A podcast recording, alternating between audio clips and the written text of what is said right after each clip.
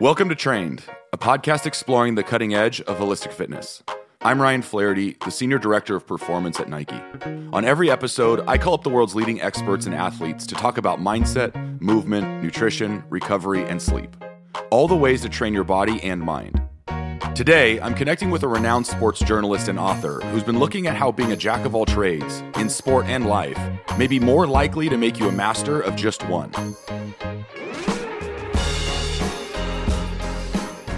Sometimes the thing that gives you an apparent head start can actually undermine your long term development. And I think that's a situation we've gotten into, whether you look at it sociologically or from neurological development, and you want this broad exposure to different gross motor skills and fine motor skills when you're young, for durability, for improving your anticipatory skills, all these things.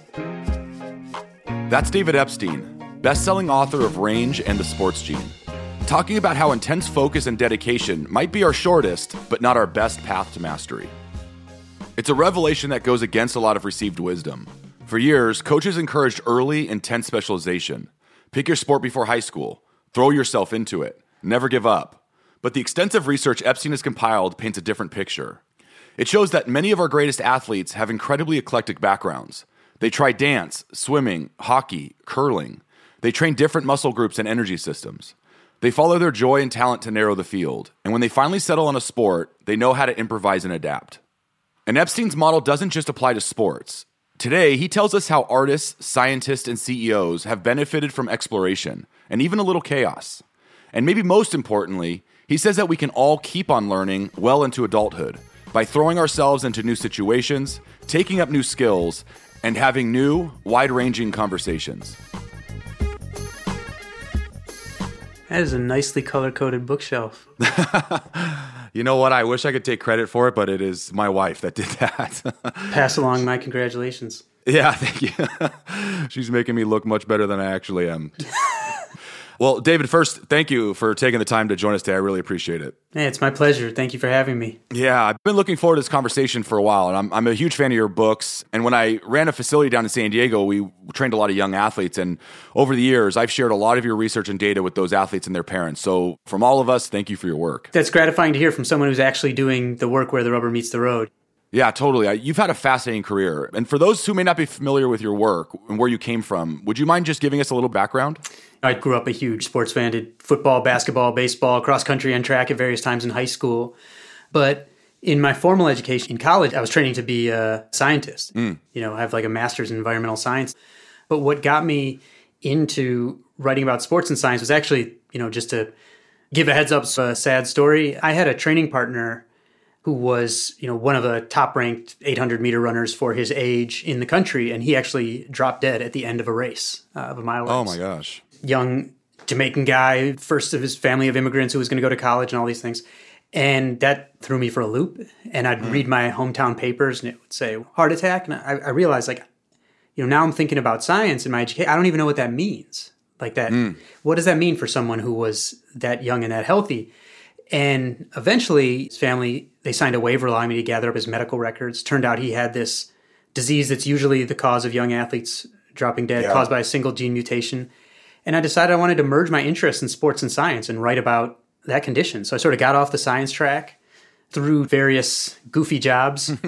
I was the midnight to morning reporter at the New York Daily News for a while. I'm sure you can okay. imagine. Nothing happy that's going in a New York tabloid happens between midnight and 10 a.m. Yeah.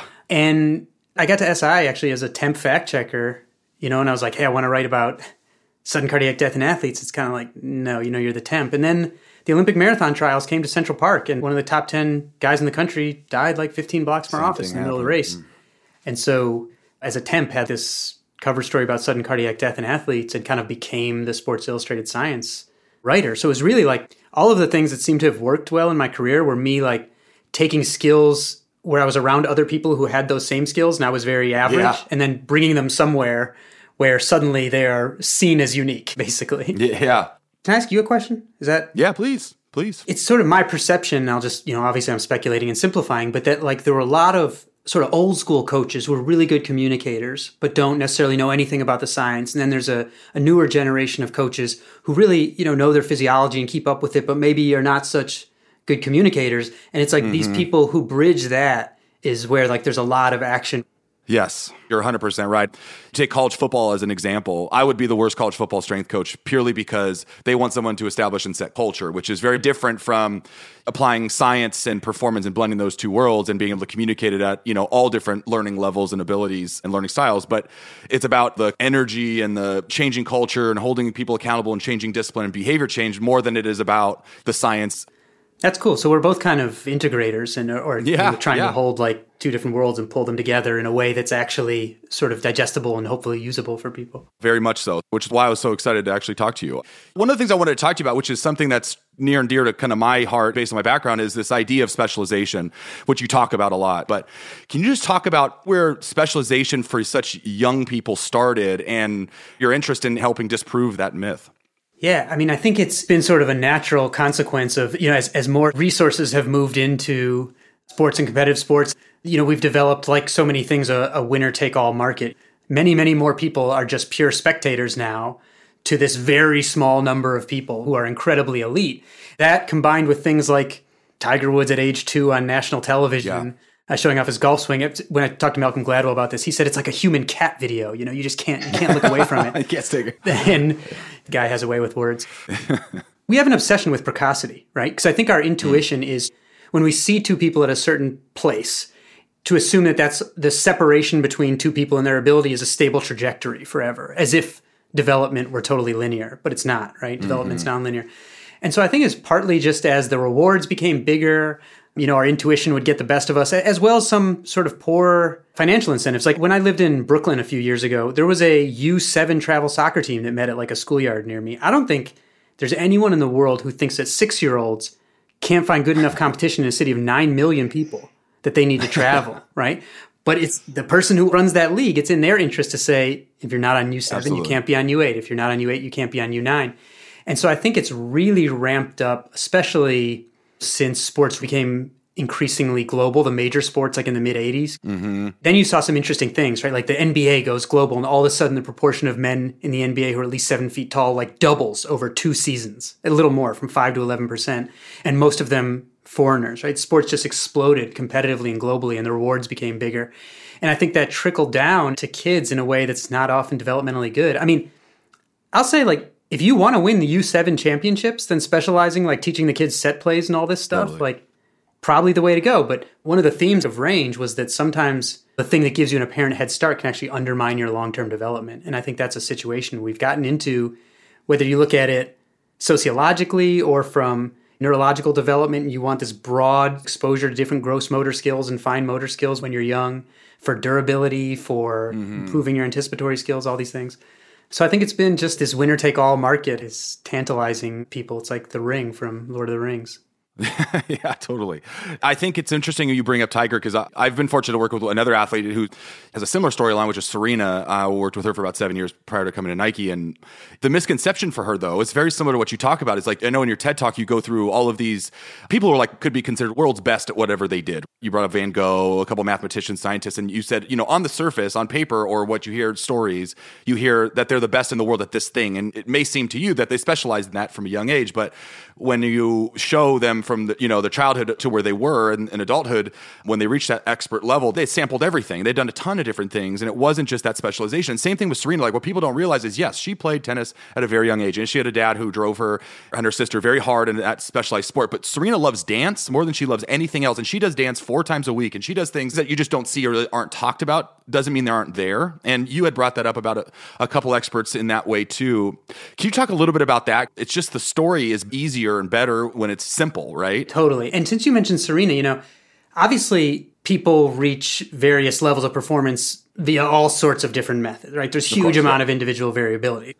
But Serena, yeah. I got a chance to talk to her last year. I didn't know that story about her. I was sort of like mm. apologizing, being like, I know you didn't, you know. And she was like, No, yeah. I did ballet, uh, track and field, gymnastics, taekwondo, I think she said. And she said, Me and Venus, we learn how to throw football overhand to learn our serve snap. We still warm up that way. I was like, I worked at Sports Illustrated. I didn't hear yeah. that. So that really says to me that even when those stories are there, and even though they're the norm, we tell the exception one, right? So again, I think yeah, it's so totally. much this obsession with precocity too. Like Mark Zuckerberg, he's like sort of the picture of what we think of when we think of like this genius founder. Young people are just smarter. When he was 22, right? Mm. But Northwestern, MIT, and the US Census Bureau last year released some research that showed the average age of a founder of a fast growing tech startup on the day of founding is 45.4. People wouldn't guess wow. that. We focus on the exception story because they're yeah. the exception. And I think the problem, especially for like focusing on the Tiger story, is partly it's just dramatic, but also because, like you said, it seems like this really tidy narrative that's really easy to extrapolate to anything that we want to be good at. The problem yeah. is, I think those extrapolations often backfire really badly because most things aren't golf, it turns out. Yes, exactly. And that leads me to this idea that you talked about this, you know, the difference between kind and wicked, you know, learning environments, which I think is a brilliant way to put it. Kind being something like chess or like golf, where a very controlled environment, and then wicked being like what life is, right? It's like 2020 is a great example of a wicked learning environment. It is throwing us curveball after curveball. You just think it's going to end and it just never ends, right? And you, there's no way to kind of prepare or even know that some of these things are coming. That's a wicked learning environment. But like to your point, and, and what you illustrate so beautifully in range is this idea that those kind learning environments don't set us up for something like 2020. People who are able to stay moving forward, not fall apart in a year like we're having, generally were brought up in some form of a wicked learning environment to where you're dealing with adversity. That terminology is brilliant. It's from the psychologist Robin Hogarth. Basically, he was trying to resolve this paradox or confusion in expertise literature that showed with like really specialized narrow practice people got better at certain things and in other cases they didn't get better or got worse or thought they were getting better but didn't. And like why did you see these different trajectories with experience? And it turns out that it has to do with the domain characteristics. So a kind learning environment is one where like the next steps and goals are clear rules are clear and never change patterns just repeat not much human behavior if any is involved feedback is quick and accurate work next year will look like work last year so mm-hmm. golf, right? Chess, Grandmaster's advantage is based on repetitive patterns. So actually, there, if you haven't started studying those patterns by age 12, your chances of reaching international master status drops from like 1 in 4 to 1 in 55. But that's mm-hmm. also why it's relatively so easy to automate because it's based on these repetitive patterns. On the other end of the spectrum, and it is a spectrum, are what Hogarth called wicked learning environments where next steps and goals may not be clear, rules may change, Patterns don't just repeat. Feedback might be delayed or inaccurate. Work next year might not look like work last year. And the more dynamic an area gets, and the more you need to take knowledge and apply them to sort of new problems, right? Which in sports you can think of as you go up levels, right? Suddenly you yeah. have to face this, do this new problem solving with previous knowledge. That's the situation that most of us are in in most of the things that we want to do. And so that's why I think in many ways golf was kind of a uniquely bad example from which to extrapolate to the rest of the world. Yeah. Some research came out that I thought was really neat about this. It matched people in a dozen different countries for their parents' educational background, their own years of education, and their national test scores when that was available. The difference was some got this focused career specific education and others got a broader general education.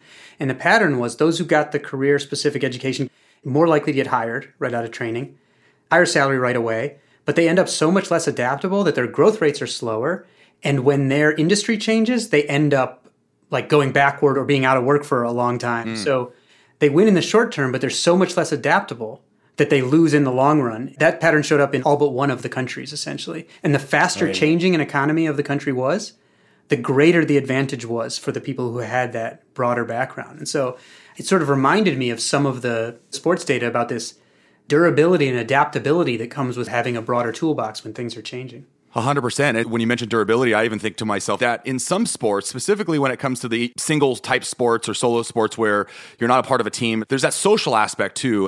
It's that aspect that doesn't get talked about of teaching you about what it's like to be a part of a team and playing different roles on teams, being the leader, being someone who just plays their role and owns that, contributes to the team. Like there's something about that that gets missed in specialization too. Is there anything in the research that you've been looking at from like more of the social and EQ standpoint than just the long-term success in that sport? That's really interesting. I mean, I definitely agree with you, right? Like, I think sometimes we give lip service to the things that sports can teach, and then some of our systems work to kind of undermine some of that stuff. Yeah. I don't know that I've seen anything like dispositive on that, but I think there's a lot of sort of suggestive you know research yeah. about that like social loafing right because you can have a situation where as teams grow in certain tasks you get this phenomenon called social loafing where some people basically just assume other people are going to take care of it and you can mitigate that by making people feel accountable to the other team members in the group right and this this is in some ways like what whole societies do you know yeah hopefully, is that yeah. they have these structures, these sort of rules that make people feel accountable. Some of the most interesting research I saw that I think is related to that was from the Netherlands. And this followed kids from age 12, some of whom went on to go onto the national soccer team, and at least one was on the team that was a runner up in the World Cup. And one of the things that the kids who were really successful would learn was self regulatory learning. Basically, they would learn how to take accountability for their own learning and sometimes for their own teammates. Like, you know, I don't think this thing is hard enough for us, or we need to work on this other thing. Even sometimes checking with their teammates about what they thought worked and, and what didn't. And th- that would totally transfer the classroom. So those kids would start to show that self regulatory learning or taking accountability yeah. for their own learning, basically.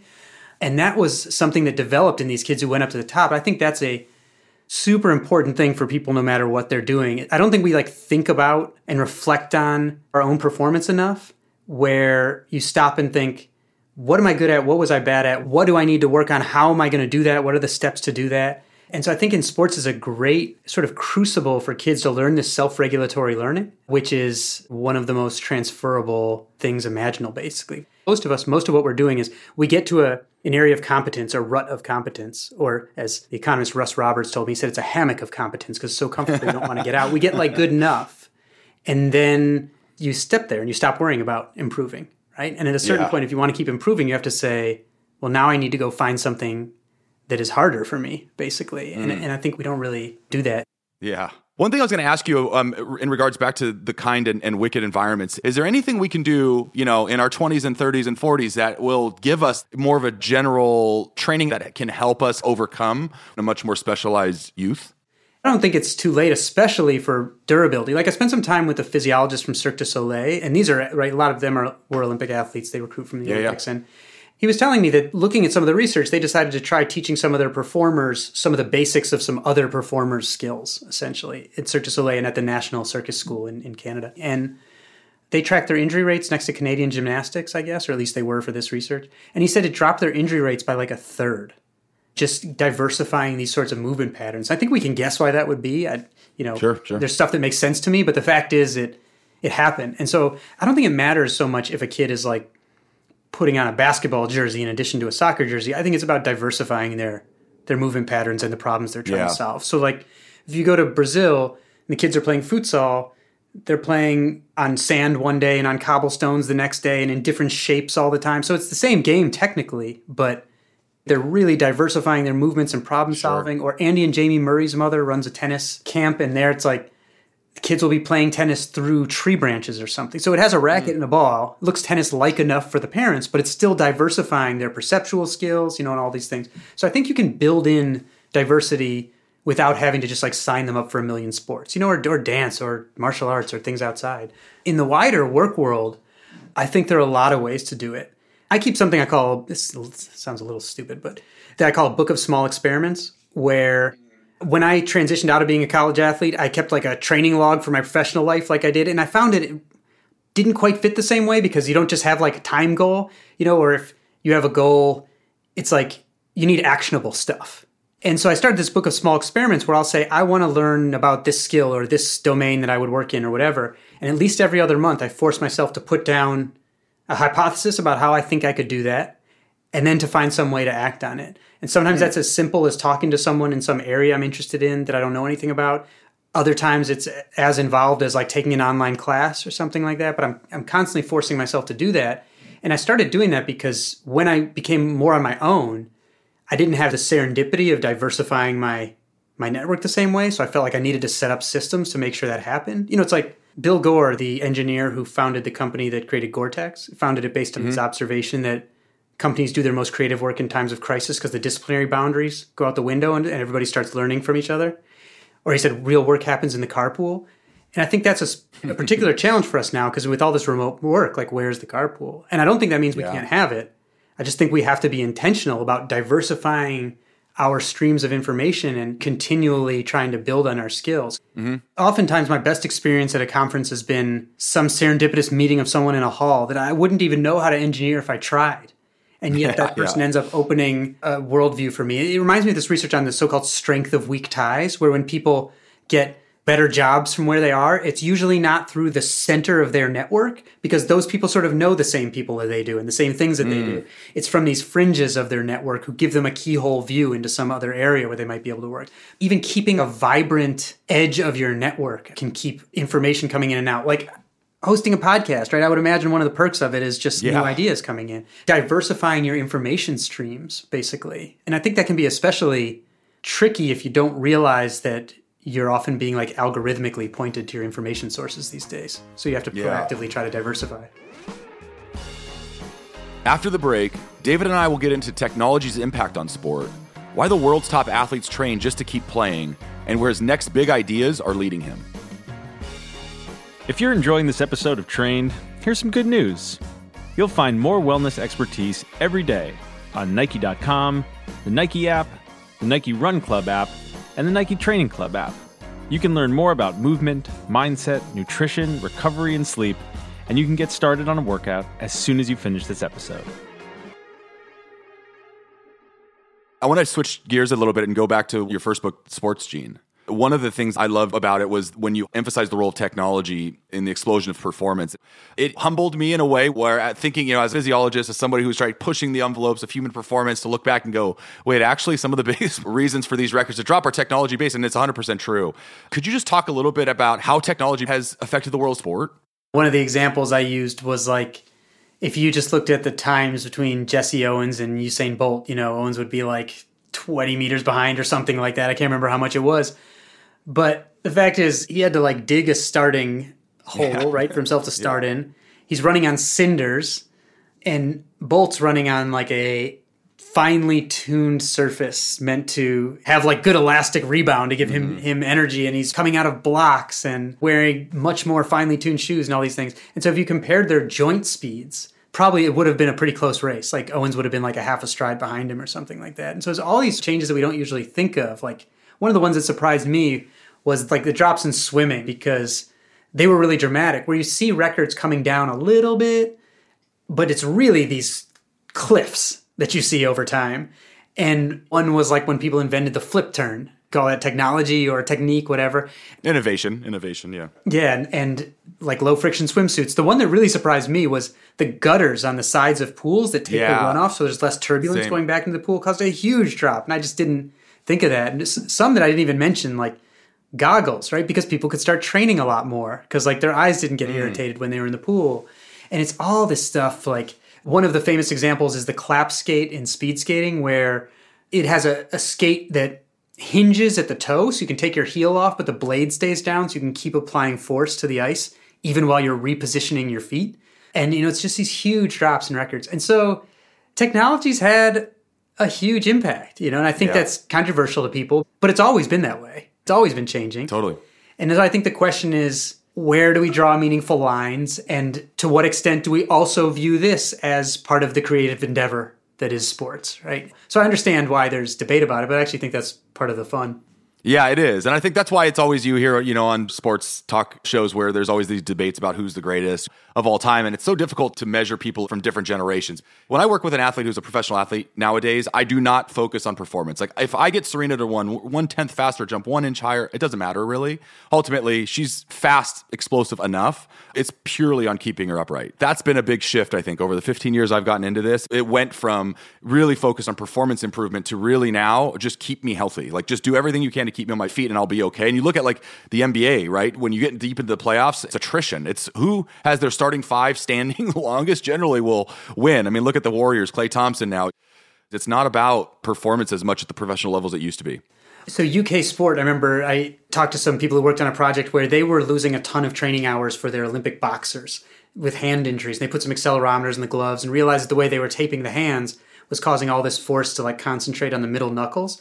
And so they mm. came up with a new way to tape where they would give like a bar of tape basically that the athlete could squeeze in their hand. And if they squeeze it, it disperses some of the force across their knuckles. And they gained like a thousand training hours in the Olympic cycle, right? So even from a performance standpoint, the things you'd have to do to make Serena one tenth faster it's a better bet probably for you to keep her upright and she can keep training a lot more. That's it. That's exactly it. And it's the same thing for other sports, right? Where you're keeping them practicing more, you're keeping them studying more on their feet more to where they're learning at a higher rate than they were if they were injured or in the training room, missing practices. Yeah, 100% agree. I think some of what people's common intuition about athlete aging is, and not in every case, but in a lot of cases, isn't real. They think athletes expire when they're like 30 or something. Most pro athletes have to retire not for reasons of their choosing because they expired, right? Something else goes on. They get injured or, you know, someone younger comes up or whatever it is.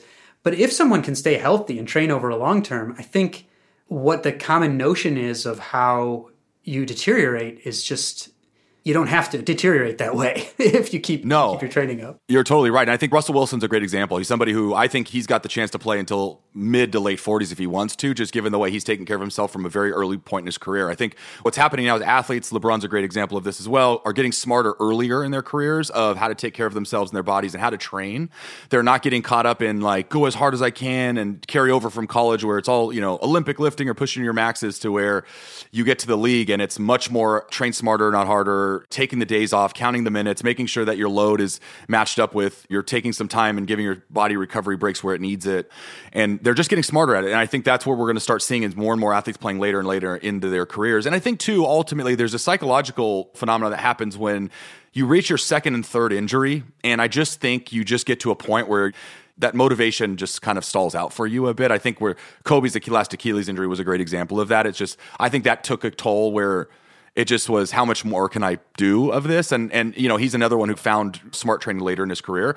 As these athletes get smarter younger, we're just going to see them playing longer and longer because they're just going to realize that it's on them to manage themselves. And I think athletes taking it more into their own hands of saying, you know, actually, you know, I'm going to take a break for a couple games is where we're going to start to see longevity increase. Yeah, that's really interesting. And this I think is is something that like the general public should pay attention to. That like you don't have to age the way that maybe you think you do if you yeah, yeah. keep your healthy habits up. You know, and again, this was Cirque du Soleil. Again, when I saw some of their data, you know, typical medical dogmas that like after 30 or whatever, your bone density, the best you can do is sort of slow down the deterioration. They had yeah. people who were like 60 who hadn't started because their levels of physical activity and resistance were so high. Totally. Their bone density hadn't started declining. So that medical dogma, it's the norm, but it doesn't have to be. And I wonder about guys like, you know, being an 800 meter runner, about Nick Symmonds, you know, whose career I loved to follow. He came out of Division three, progressed really slowly, a little bit year by year. I remember even early in his career, some people criticized him for like, you're not going hard enough. But he just had this steady progression year over year with very few injuries and just kept getting better and better until he was the best.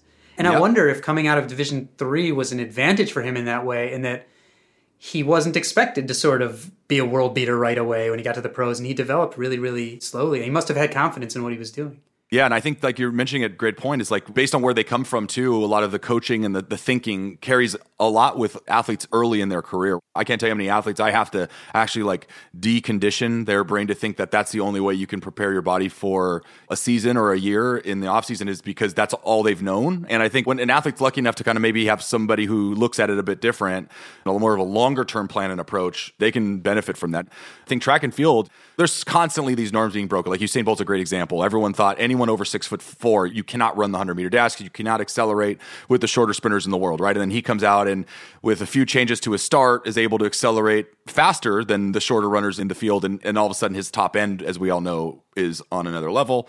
So he's now just dominating breaking records. And now all of a sudden you're seeing six foot four, six foot five sprinters popping up everywhere. There's so much of the older thinking I think that we're going to continue to see shift and change that well, we'll see athletes progressing longer into their 20s and 30s than we had in the past. That shift in thinking, like you said, like with Bolt, it was like, oh, the bigger guys can't do the sprinting. And then Bolt does it. And they're like, he's faster because he's taller. like it just, yeah, yeah, like what? Yeah, you can't do both. And I think guys like the LeBrons and Kevin Durant's, because normally if you go to like a typical mid-sized high school, like if someone happens to be six four or six five, they're playing playing center probably on the basketball yeah. team. Whereas now you're seeing these guys who are, you know, 6'8, 6'9, 6'10, who can play like guards. So you see guys at a younger level say, like, well, I want to develop those skills. I think that's good. Or someone like Anthony Davis, right? He he sort of had the good luck of he was small, learned guard skills, yeah. and then had this insane growth spurt. So he ends up tall with guard skills. And so I think some of those guys will change the game for guys at a younger level who are like, oh, just because I'm tall doesn't mean I can't learn to like exactly. handle the ball, and you know. But it's back to your point of being more of a generalist, right? Like just because I'm six five, I'm not just going to be a center. I'm going to learn ball skills. I'm learn how to shoot a three. I'm going to diversify my game to where I can offer more tools. And yeah, the game's evolved with those people. They're breaking those norms, and I think that's exciting to see kind of where the rest of that goes. Which brings me to one of my last questions I have for you, which I was really excited to ask you. You know, based on all of the work you've done in Sports Gene and Range, what are you most excited about? What are some areas that maybe you're looking at in terms of sport or even broader that you're just pretty excited to get into? One thing I'm really curious about is so again, sort of the frame through which I told range was this kind versus wicked learning environments, right? And like why do certain types of training and experiences help people improve in certain domains and not at all in other domains? And I got into all this literature about cognitive bias and uh, people often don't know why they do what they do. And sometimes they don't know how what they do what they do either. And all these biases of judgment that we have and it may be interested in whether we can improve that because frankly a lot of the research suggests it is extremely difficult to combat cognitive biases that people yeah. have you know everyone's familiar with confirmation bias but there's like a whole host of other a ones. lot more yeah and so i've gotten curious and this is sort of the main topic of chapter 10 of range which is can you develop habits of mind that help you defeat a lot of those those cognitive biases. And so that's something I've been spending some time with someone working on right now and trying to come up with sort of a program that might give people a mm. bit of a hmm. crash course in some of these habits of mind that seem to help mitigate cognitive biases. That said, a lot of the research that research is not super optimistic about training plans that help people defeat cognitive biases, but there are definitely some glimmers of hope. And I think since it's so important, like improving people's judgment and decision making and how they analyze information, that it's worth trying. And so I think there's some glimmers that can be expanded on. So that's something I'm sort of in the beginning of working with someone on a program. That, that's one thing. Another thing I'm really interested in is useful constraints, basically. Like the most basic thing people might think of is like, a, if I told you to write a poem right now, you'd probably feel more put on the spot than if I was like, write a haiku. Yeah, sure. Well, both, actually. I'm not the best poem writer, but it's okay. I've gotten interested in this idea of constraints that empower rather than deter people. And I think mm. that going to things as conceptual as like we talked about having accountability to like other team members right like what are cultural constraints that people feel bound by that actually help them instead of making them feel constricted so that's really vague and i'm sort of early in that interest but that's something i'm really interested in right now Really cool. Well, man, thank you so much for taking the time. I really appreciate you joining us today. I, have been really excited to talk to you because I'm a big fan of your books and hope you continue to keep pushing the limits on all of this. I appreciate that. I really enjoyed this. I feel like I was learning at least as much as you were.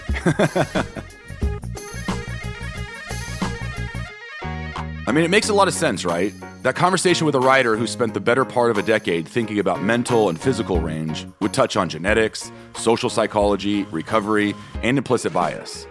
David is, I think, a living example of his own approach. He does what he does so well because he's never limited himself to just one area of interest.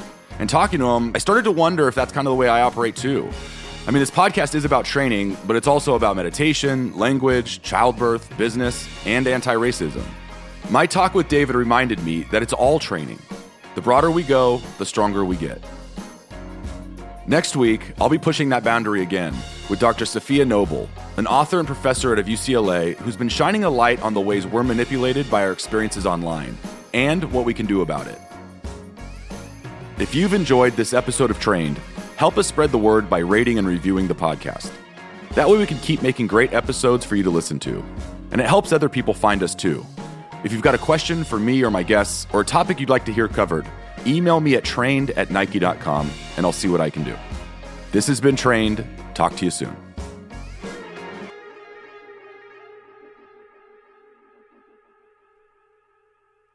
Thanks for listening to Trained. Just a reminder always talk with your doctor before starting any training or nutrition program.